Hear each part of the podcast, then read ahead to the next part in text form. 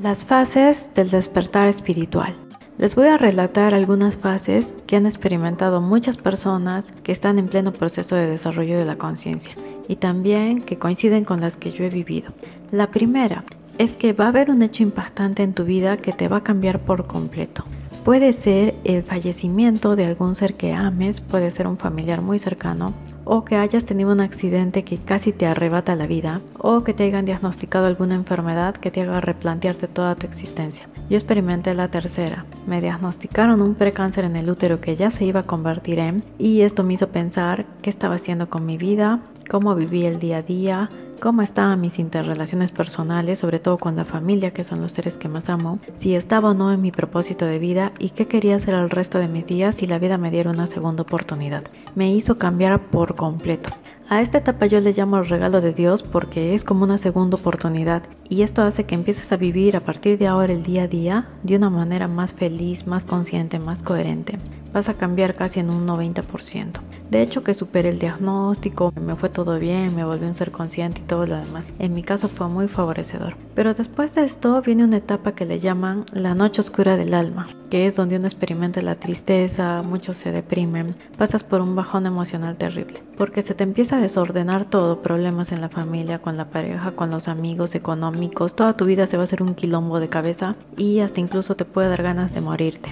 A mí me rondaron los pensamientos suicidas porque llegó un momento en el que pensé que no podía resolver nada. Pero ya después de esto se te empieza a acomodar todo porque te vuelves consciente, te das cuenta que todo esto está en el plano mental, o sea, solo existe en tu cabeza nada más. Y empiezas a acomodar como si fuesen las fichas de un rompecabezas. Comprendes a las demás personas, perdonas, toleras, ya no juzgas. Es un bajón emocional que hace que incluso llegues a querer más a las personas y llegues a apreciar más esta vida. Y una vez que se te resuelve todo y ya estás llevando una vida más o menos estable, te vuelves un ser consciente, por supuesto, se te empiezan a alejar todos y es ahí donde practicas lo que es el desapego. Se te alejan todos, primeramente porque vibracionalmente ya no coincides con ellos. Si antes, digamos, te gustaba frecuentar lugares fines de semana con borrachera, con esa vida toda nocturna, ya no vas a tener esos mismos amigos, ya no vas a coincidir con ellos, porque tu sintonía y tu vibración están en otra frecuencia, son como frecuencias de radio.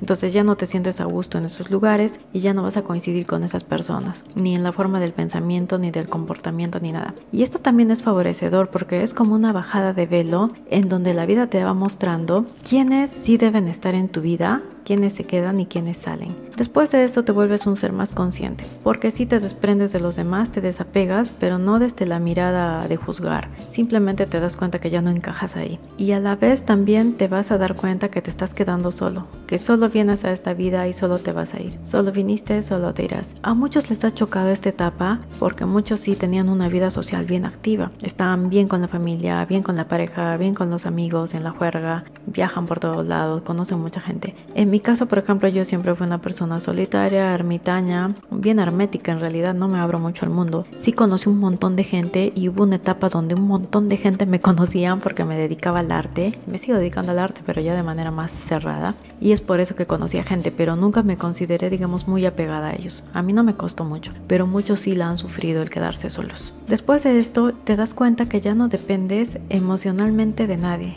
ni siquiera de la familia, de la pareja, de los amigos. Aprendes a estar pero estar solo y consciente. Entonces ya no vas a sufrir por nada, ya nada te puede destruir, porque si una persona por ahí te dice que no te quiere, no te afecta, porque te quieres tú y te tienes tú. Estás en la relación más importante de tu vida, que es contigo mismo. Estás contigo para darte ánimos, para reacomodarte en esta vida, para echarte porras y para salir adelante. Entonces ya nada te puede destruir y esta es una etapa también bien bonita. Y ya empiezas a llevar una vida bien espiritual. Hasta ahí todo bien, todo tranquilo, es un proceso largo, chocante, tus emociones suben y bajan, pero es muy bonito vivir esto. Una vez que llevas una vida espiritual bien bonita, te vas a dar cuenta que no puedes intervenir en la vida de los otros, por más que sean los seres que amas, porque cuando descubres esto lo quieres compartir con la gente que más amas, que más quieres, pero nadie va a estar dispuesto a escucharte, nadie lo va a entender, cada ser tiene su camino y su proceso distinto y no podemos intervenir. Alguien por ahí decía en las redes, cuando despiertas, tienes que andar tranquilo, sigiloso y en silencio sin hacer bulla porque de pronto podrías despertar de manera brusca a los demás. Tomar en cuenta que los demás están en sus dulces sueños y a nadie le gusta que lo despierten de manera chocante cuando está durmiendo. Y esta es una metáfora que en realidad es literal en la vida misma. Mientras tú conoces todo esto, muchos todavía están encerrados en la vida social en la de siempre y no van a poder ver esta maravilla. Entonces esas son las fases del despertar espiritual, las más comunes que yo he encontrado, porque en realidad hay más, de hecho que hay gente que ha podido experimentar más cosas aparte de estas. Y este es el resumen que les quería traer de esto.